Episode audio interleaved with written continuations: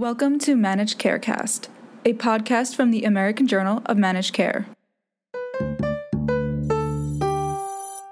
ACA open enrollment ends in many states. More promising results are seen with CAR T treatments. And the American Diabetes Association recommends drugs with cardiovascular indications. Welcome to This Week in Managed Care. I'm Laura Joszt. Today is the deadline in most states for enrolling in health coverage for 2018 through the Affordable Care Act. While CMS shortened the open enrollment period to prevent people from waiting until they were sick to buy coverage, there are two types of special enrollment periods for 2018 that may have an impact on signups.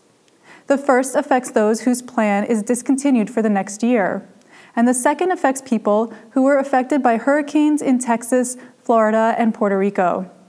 Policy analyst Shelby Gonzales told Kaiser Health News she worries some consumers will not know how to activate special enrollment periods. The bottom line here is many consumers experience a discontinuation of their plan this year. Notices are complicated, and these consumers in particular are going to get several notices, which may result in more confusion.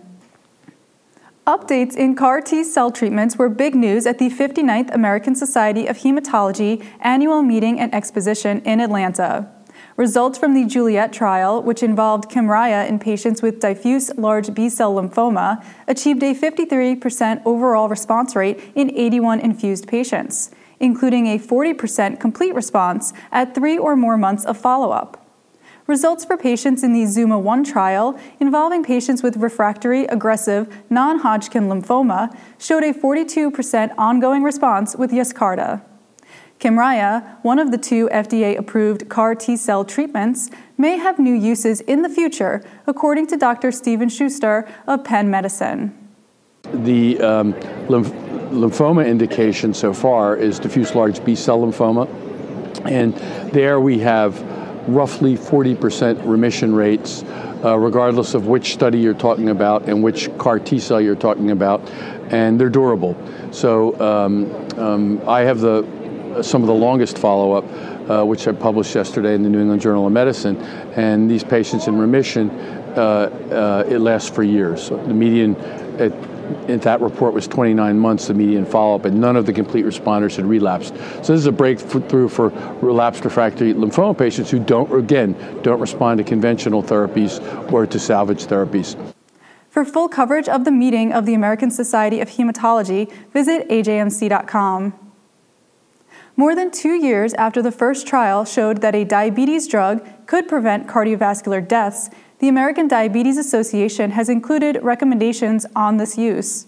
The 2018 Standards of Diabetes Care contains specific recommendations for using liraglutide, empagliflozin, and canagliflozin to reduce cardiovascular risk for patients with diabetes and a history of heart disease.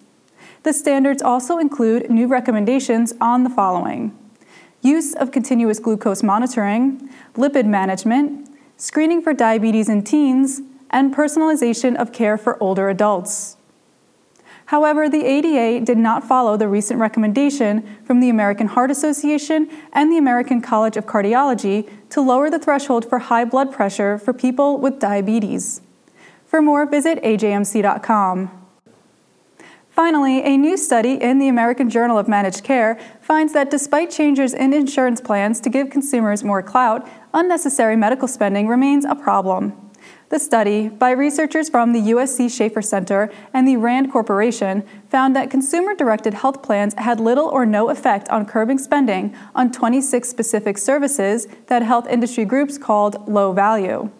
Said study author Dr. Niraj Sood of the USC Price School of Public Policy, Consumer directed health plans are a type of high deductible plan that was basically created to save money and encourage consumers to spend less on health care but we can't find any impact from these plans on spending for low value services that provide unclear or no clinical benefit to patients.